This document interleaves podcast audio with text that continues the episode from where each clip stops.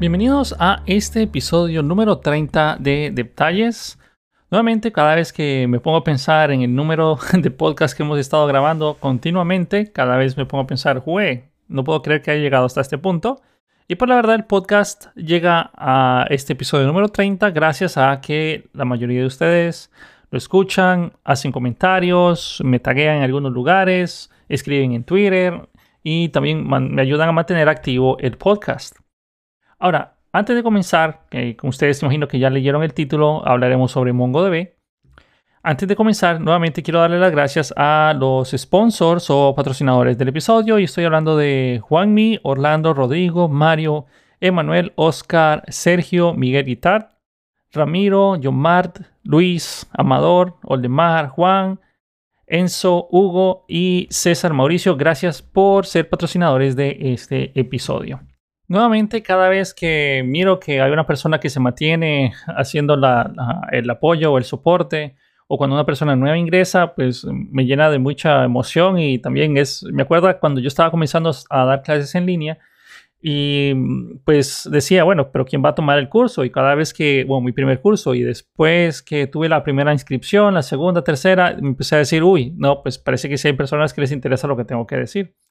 En fin, nuevamente recuerden que mi objetivo en este podcast es que cada uno de nosotros vayamos generando opiniones y puede ser que ustedes ya tengan conocimiento avanzado de MongoDB o no sepan nada de MongoDB o conocen algo de MongoDB. O sea, no importa el espectro en el que te encuentres, si sabes mucho, sabes poco, sabes nada. No importa, porque mi objetivo con estos podcasts es por lo menos hacerte saber que existe esta tecnología y a qué otra tecnología se asemeja, qué cosas tiene, por qué es buena, y a eso es a lo que me quiero enfocar en este podcast. Ok.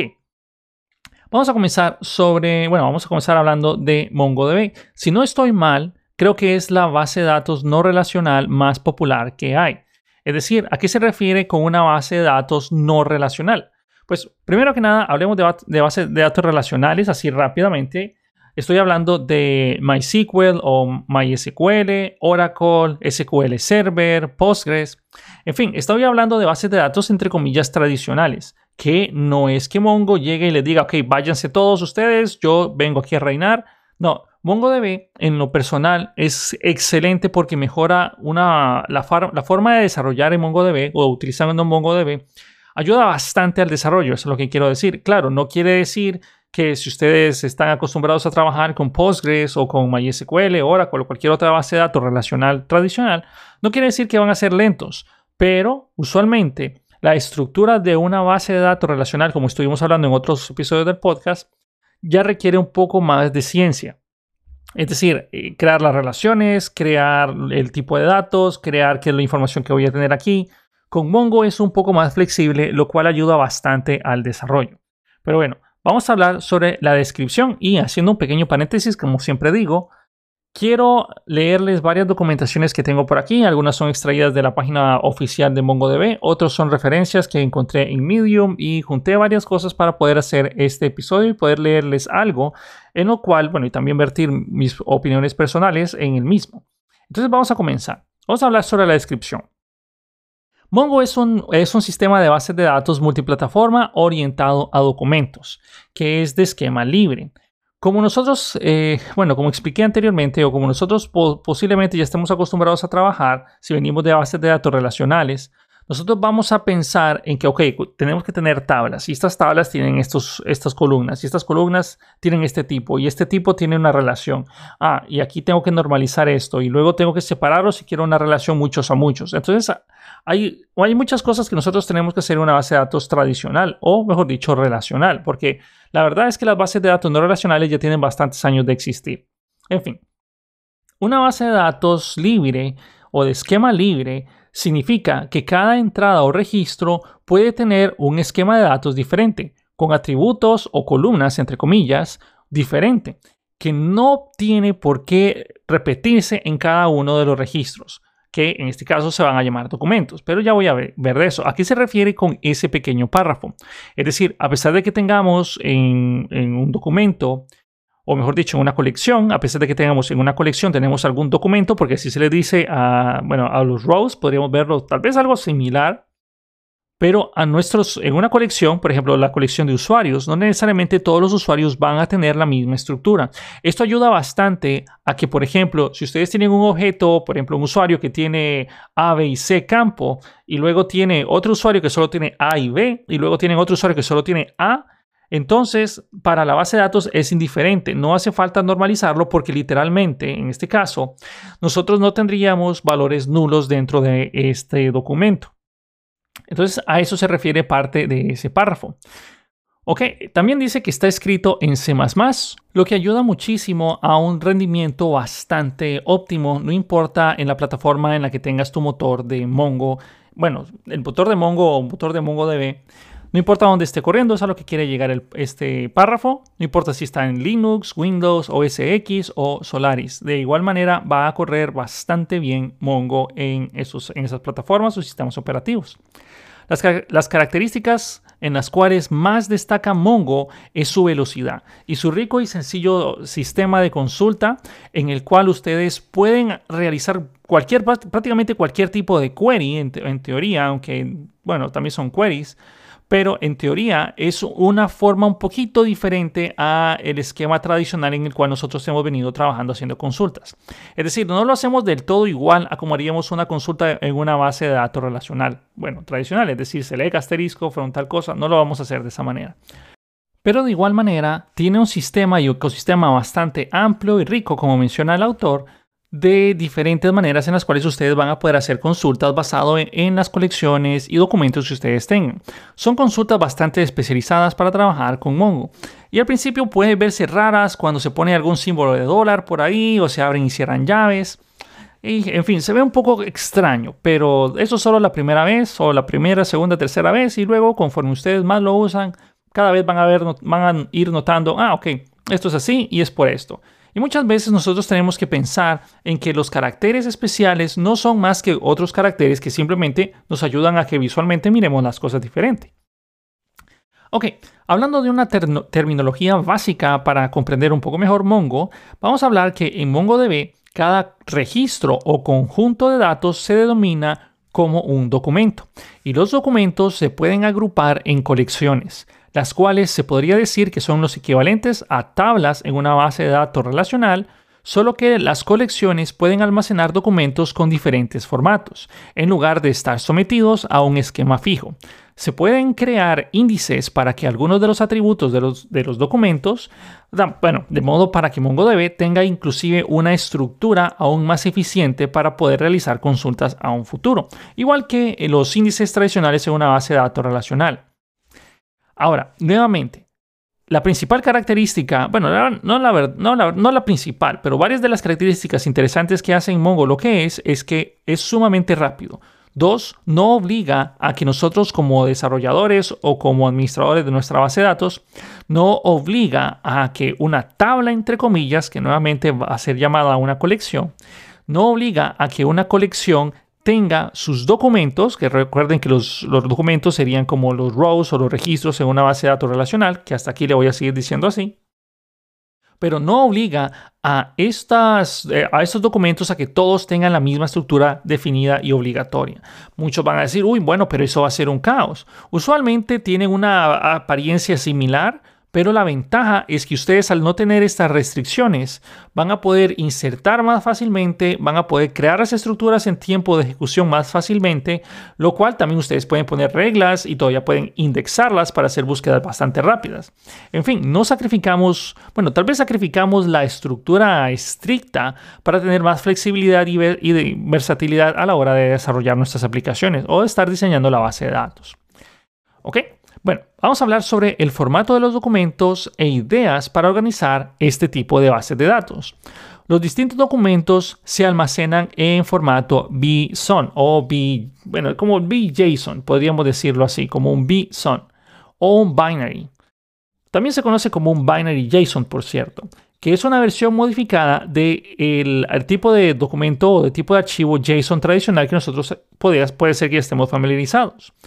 Un JSON se asemeja bastante a cómo es un objeto literal en JavaScript, se asemeja bastante a cómo es un diccionario en Python. Es muy parecido a pues tener, bueno, abrir y cerrar llaves y tener pares de valores. Es decir, tenemos nuestro primer par, que sería la llave, y luego tenemos el valor. Luego tenemos la llave y luego tenemos el valor. Inclusive ustedes pueden tener una llave que internamente tenga otro objeto y ese otro objeto también tenga otros pares de valores, Es prácticamente como que ustedes almacenaran su información en formato JSON, pero realmente no es un JSON, es un binary JSON, pero es bastante similar. Ok, por lo menos cuando ustedes lo ven van a notar muchas similitudes. En fin, este binary JSON guarda de forma explícita las longitudes de los campos, los índices de los arreglos y otras piezas de información muy útil que va a utilizar para futuros escaneos o futuras consultas hacia ese documento o hacia esa colección. Es por esto que en algunos casos el mismo tipo de datos BSON ocupa un poco más de espacio de lo que ocuparía un almacenamiento directamente en formato JSON.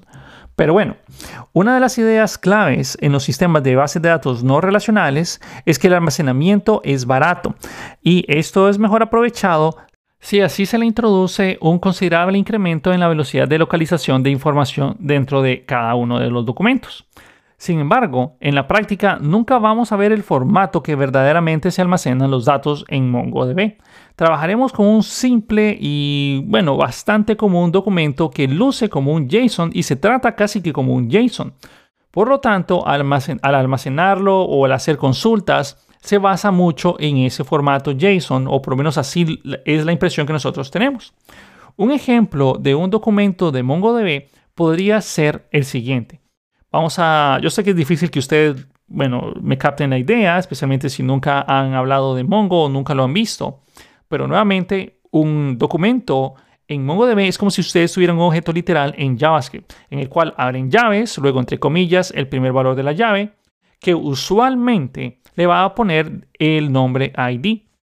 Claro, en MongoDB empieza con _ID, el cual apunta a un identificador único que tiene un largo definido y también registra, bueno, está creado de varias piezas importantes. Entre ellas también está la fecha, hora, de minuto y segundo. Mucha información ustedes pueden sacarla directamente del ID de Mongo, aunque lo ideal sería que ustedes tuvieran en el mismo documento, ustedes tuvieran esa llave en la cual indica cuándo fue que el documento se creó. También ustedes pueden saberlo desde el ID. Y este ID es único, a pesar de que ustedes, bueno, no solo es único en su base de datos, es único a nivel mundial. A pesar de que ustedes empiecen a fusionar bases de datos de Mongo, por ejemplo, tengo una base de datos de Mongo en la nube, tengo otra por allá, tengo otra aquí, tengo otra en un servidor local y ustedes les integran, no van a tener ese problema de conflictos a pesar de que, en teoría, fueron creadas en estructuras diferentes, en plataformas diferentes, en puntos del tiempo diferente. No van a chocar sus IDs. Nuevamente, ustedes van a tener pares de valores, pares de valores, pares de valores. Inclusive, recuerden, pueden tener una llave a la cual apunte otro objeto y ese objeto también tenga pares de valores, pares de valores. También pueden tener un objeto, es decir, una llave, por ejemplo, tags, en la cual apunta a un arreglo, o bueno, luce como un arreglo, en el cual nuevamente podríamos tener objetos, números, valores booleanos o lo que ustedes necesitan almacenar. Nuevamente, es muy parecido como un objeto literal en JavaScript, solo que ustedes lo graban en la base de datos. Claro, no es literalmente así como se trabajaría, pero es bastante similar, especialmente a primera vista. Como nosotros podemos adivinar, en el ejemplo que les estaba mencionando anteriormente, se puede representar de manera en el que, podemos representar la información de la manera literalmente en la cual nosotros podríamos grabarlo en la base de datos. Es decir, nuestro objeto de JavaScript, como lo tenemos así, en teoría lo podríamos grabar literalmente así como lo queremos en la base de datos. De la misma manera nosotros lo vamos a poder recuperar y en teoría con una simple conversión ustedes ya tienen el mismo objeto literalmente como lo tenían cuando lo grabaron y cuando lo recuperaron de la base de datos. Los atributos -id o clave principal puede tener un formato que ustedes deseen, aunque Mongo utiliza un valor parecido a lo que es el UUID en su forma hexadecimal. Por lo tanto, si usted no ha especificado ninguno, a pesar de que ustedes también lo pueden controlar, si ustedes no especifican ninguno, por defecto va a utilizar ese que nosotros mencionamos. Y esa es la opción por defecto. A pesar de que aparece que el valor es completamente aleatorio, es decir, el valor del ID, aunque ya sabemos que la parte de que sea aleatorio realmente no existe en la informática, realmente no hay un aleatorio realmente en informática, en el cual estoy también de acuerdo con el autor en ese punto, utilizan como la base una semilla basada en la dirección MAC de la computadora. Es decir, no estoy hablando MAC de su equipo que fuera un OS X o una computadora MAC. Se refiere al adaptador de la interfaz de red. Se basa en eso para generarlo como una semilla y así también ayudar a tener un valor único a nivel mundial. Entre otros detalles del mismo, podemos entrar más detalle en la parte de cómo se genera el ID de Mongo, pero eso sería un poco más aburrido y creo que no es el tema en este podcast que gastamos tanto tiempo hablando del mismo ID. En fin, esto es con el objetivo para evitar que dos máquinas, a pesar de que sean, bueno, vecinas, tengan siempre IDs diferentes. Y eso es algo bastante útil que se agradece que Mongo haya invertido tiempo para pensar cómo generar estos IDs de manera única a nivel mundial. Y bueno, luego sigue hablando del autor que los primeros bytes de este ID corresponden a la marca del tiempo, de modo de que las claves primarias se ordenan de forma natural por orden de creación y así sucesivamente. Ahora, las etiquetas y los comentarios están en el propio documento que representa al post. En este caso, estoy hablando del post como una entrada del ejemplo que el autor está dando, en el cual está creando un post que tiene un ID, tiene un título, tiene un body, tiene la fecha de publicación, el autor. Bueno, dice autor info, en el cual es otro objeto, en el cual tiene el ID del autor, el nombre del autor, luego vienen los tags, que es los tags en los cuales está relacionado el post. Y así más o menos podríamos tener una idea como una entrada de un blog.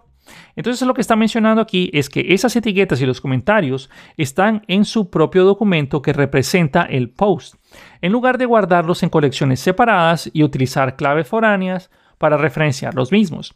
Sin embargo, el atributo, y aquí hace referencia a liked by, es decir, como quién fue el que le dio like, tiene un arreglo en el cual tienen los IDs de los otros usuarios a los cuales le han dado like este post. Y más o menos por ahí podemos tener varias ideas de cómo va trabajando MongoDB.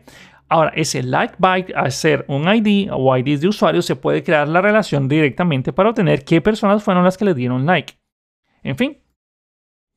Sí, bueno, vamos a seguir hablando. Dice que estos valores nosotros los vamos guardando, esos IDs literalmente los vamos grabando y cuando sea necesario podemos solicitar a Mongo que haga el populate o que llene esos valores con los valores originales del usuario respectivo. Muy interesante y la verdad es que lo hace con una velocidad bastante sorprendente, ya que no tiene que estar haciendo tantos match, simplemente encuentra el ID, que es un ID que obviamente está indexado por defecto, y trae la información sumamente rápido. Pero bueno, sigue el autor mencionando. No es necesario pedirle a MongoDB que nos devuelva todo el documento cada vez que nosotros consultamos la información. Si por ejemplo todo pinta bien, únicamente podríamos listar los campos que nosotros nos interesan. Podríamos listar únicamente los posts que nos interesan también. Seguramente sea suficiente con obtener solo el título del post y una serie de tal vez unos 5 posts como para hacer o resolver mi necesidad que tengo en ese momento. Pero nuevamente nosotros podríamos inclusive irnos para ordenarlo por el ID de Mongo, que ya sabemos que está ordenado de manera ascendente, pero también nosotros podemos crear ese publish at, que sería la fecha de la publicación, colocarle un índice y así nos ahorramos también bastante trabajo para utilizar algo especializado para traer mi información en el formato, en la forma y ordenado de la manera que yo necesite.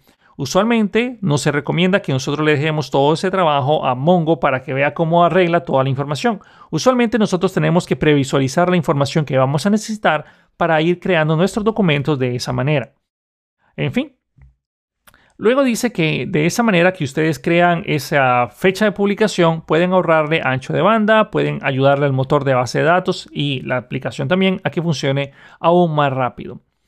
Además, si tenemos muchos de miles de visitantes en nuestro sitio y el atributo liked by podría llegar a crecer bastante, aunque, bueno, es decir, muchas personas pueden llegar a darles like y like y like a este post. Podríamos verlo como si fuera un tweet de Twitter, que está bien. Si es una persona que tiene pocos seguidores, una persona que comenta poco, entonces posiblemente tiene 1 o 2 likes y eso es más que todo, más que suficiente. Ahora, pero si nos vamos al punto en el cual Si fuera, qué sé yo, Elon Musk o Barack Obama o un expresidente de los Estados Unidos o algún cantante famoso, cuando publique cualquier cosa, eso llega a tener millones de likes. Si nosotros lo vemos desde ese punto, podría ser que ese objeto tenga millones de IDs de usuarios, por lo cual también se pueden hacer diferentes relaciones. También nosotros podríamos utilizar simplemente un contador, inclusive colocarlo ahí en el objeto para que me diga cuántos likes tiene y ahí está resuelto el asunto. Y también tener una colección especializada en el cual podríamos saber qué persona le dio like o cuáles son los posts a los cuales yo le he dado like y así hacer la ilusión de que, bueno, yo le di like a este post y ahí ya tiene el corazoncito de que yo ya le di, obviamente le di el que me gusta al mismo. En fin, hay muchas estrategias que se puede seguir con Mongo y una de las puntos fuertes nuevamente es su flexibilidad para desarrollarlo. En fin, a veces toca desnormalizar. Recuerden que ya hablamos de la normalización anteriormente en la base de datos relacional. A veces toca desnormalizar para poder tener a mano la información necesaria a la hora de pintar este post. Recuerde que pintar o hacer el render del post es a lo que se refiere en este punto el autor. Es por lo que el atributo autor-info que ha sido utilizado en este documento, que lo grabó directamente como un objeto, eso tiene ciertas ventajas. Es decir, yo no creé la relación. El autor-info literalmente tiene los valores del autor que fue la persona que lo creó. Pueda que eso sea conveniente porque a la hora de traer un post ya viene con esa información y no tiene que ser ninguna consulta adicional. O bien que, dependiendo, si a ustedes les interesa saber todos los posts de algún usuario, lo ideal sería de que nosotros creemos estos posts y el autor info sea una relación mediante un Object ID o un Mongo ID para que después nosotros podamos hacer esa relación y saber la información actualizada del usuario que creó el post. En fin, hay diferentes estrategias para que ustedes puedan trabajar en su base de datos como en cualquier otra. Ahora, posiblemente te vas a preguntar, y bueno, ¿y cómo hacemos consultas de base de datos? Porque sé que el select asterisco, from mi tabla, where tal cosa, no funciona de la misma manera. No, tiene una manera diferente de hacer consultas que la vamos a empezar a hablar ahorita mismo. ¿Cómo realizar consultas de base de datos en MongoDB? Sin entrar en demasiados detalles. Es decir, hay muchas posibilidades que MongoDB nos ofrece para realizar consultas de datos almacenados y si quisiera nombrar algunas de ellas para hacer notar que no estamos frente a un sistema simple de almacenamiento de pares de valores o key value pairs, ya van a ver que tenemos muchas alternativas. En primer lugar, MongoDB nos permite utilizar funciones como map y reduce, escritas en JavaScript para seleccionar los atributos que nos interesan de los datos, agregarlos, unificarlos, simplificarlos y básicamente eso es a lo que se refiere el reduce y map. Reduce, simplificarlos, map, transformarlos. En fin, en la manera que nosotros deseemos. Es decir, si nosotros queremos transformar la información a la hora de hacer la generación o obtenerlo, lo podemos hacer directamente en el motor de la base de datos con funciones. En algunos casos es inclusive una forma o la única forma posible para consultar esos datos. Claro, hay veces que nosotros vamos a necesitar algo bastante sencillo y por lo cual nosotros también tenemos instrucciones y funciones bastante sencillas para obtener la información. En MongoDB se puede utilizar consultas al valor del atributo en específico. Por ejemplo, podemos hacer o capturar la información de un post. Recuerden que aquí están poniendo ejemplos como si fuera un blog. Podemos obtener la información de un post que tiene un determinado título mediante la siguiente instrucción: db, haciendo referencia a la base de datos, punto post, que sería nuestra colección, punto find, que sería nuestra función, en este caso sería un método para poder buscar dentro de esta colección. Sería .find, paréntesis, y luego podemos especificar literalmente el título o los pares de valores que nosotros necesitamos. Por ejemplo, si digo título, es decir, title, dos puntos, y pongo el texto, ese texto literalmente lo va a buscar en cada uno de los posts en la llave título para ver si hace match e idéntico. ¿Okay? Así como está haciéndose, se está haciendo un match idéntico. También se pueden hacer búsquedas insensibles mediante expresiones regulares, se pueden hacer transformaciones, se puede hacer todo lo que ustedes están acostumbrados en MongoDB también. Entonces, el valor a consultar puede estar anidado dentro de otro tipo de datos más complejo, en un atributo del documento, por ejemplo. Luego habla como un valor hash asociado a algún atributo, como el valor de uno de los ítems de un array. Todo eso se puede utilizar para hacer búsquedas y obtener nuestra información que nosotros deseemos. Se utiliza un punto como separador de los nombres de las claves de los diferentes hashes que nosotros queremos recorrer hasta llegar al valor deseado. Por ejemplo, la siguiente consulta devolverá todos los posts escritos por un determinado autor. En este caso sería db.post.find, la misma instrucción que antes, paréntesis y entre llaves, autorinfo.-id. Dado que en el ejercicio que la persona nos dio, creó este autor info como si fuera un objeto en el cual teníamos el ID del autor y el nombre del autor. Pero esto cambiaría un poco si nosotros almacenamos la información solo con el ID o el MongoID del autor. Pero nuevamente se pueden poner .id en las llaves en las comillas para que ustedes puedan realizar las búsquedas en objetos anidados.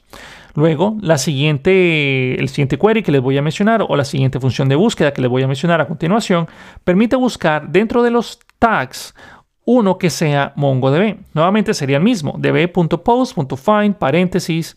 Ustedes van a mandar a buscar los tags y seguidamente MongoDB.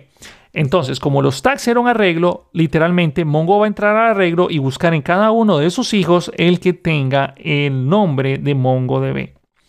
El hash se puede ver o se puede analizar como un conjunto de condiciones que deben de cumplir en los documentos para que puedan ser retornados y ser incluidos en el result set de retorno. El hash utilizado como un conjunto de condiciones que deben de cumplir los documentos para devolver puede incluir operadores de diversos tipos, no solo los que nosotros utilizamos para hacer comparaciones de un valor absoluto.